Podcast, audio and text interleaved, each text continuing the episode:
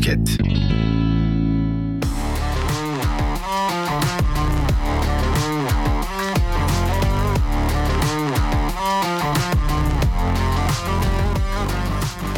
Merhabalar ben Ercan Ertan. Sporkest'e hoş geldiniz. Haftanın önemli gelişmelerini aktaracağım. Fenerbahçe 24 yaşındaki genç kalecisi Altay Bayındır'ın sözleşmesini 4 yıl daha uzattığını duyurdu.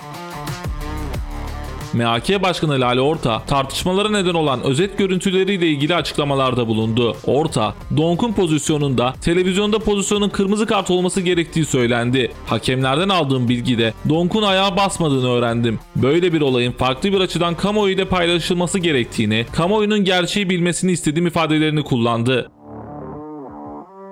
Galatasaray Başkanı Dursun Özbek, Lale Orta'nın açıklamalarının ardından düzenlediği basın toplantısında sert ifadeler kullandı. Özbek'in açıklamalarının ardından Fenerbahçe Başkanı Ali Koç, Özbek'i canlı yayına tartışmaya çağırdı ancak Dursun Özbek bu teklifi üçüncü kez kabul etmedi.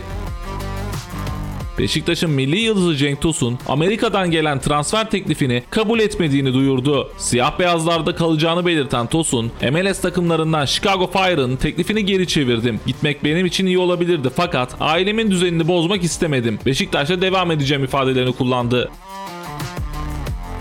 Kariyerini Başakşehir'de sürdüren 34 yaşındaki Mesut Özil futbolu bıraktığını açıkladı. Özil, uzun süren düşüncelerin ardından futbolu bıraktığımı açıklıyorum. 17 yıl boyunca profesyonel futbolcu olmak bir ayrıcalıktı ifadelerini kullandı. Türkiye Futbol Federasyonu Süper Lig'de bu sezon 4 takımın yerine 2 takımın düşürüleceğini duyurdu.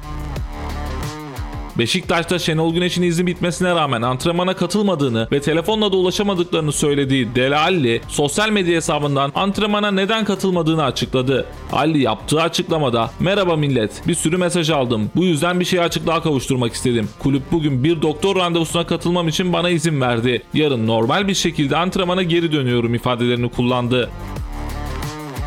TFF genç milli takımlar bünyesinde yeni görevlendirmeleri duyurdu. TFF Ümit milli takımın başına Levent Sürmen'in getirildiğini açıkladı. Ümit milli takımdan kovulan Tonlay Kafkas ise Ankara gücünün yeni teknik direktörü oldu.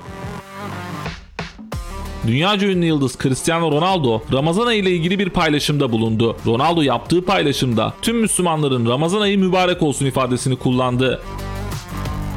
Süper Lig'de 7 haftalık program açıklandı. Buna göre 27. haftadaki Fenerbahçe Beşiktaş derbisi 2 Nisan Pazar, 32. haftadaki Beşiktaş Galatasaray maçı ise 30 Nisan Pazar günü oynanacak.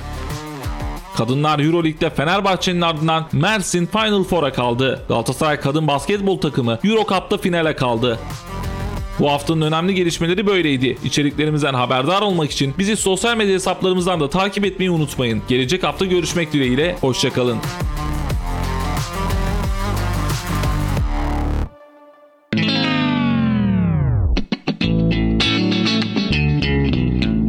Podcast.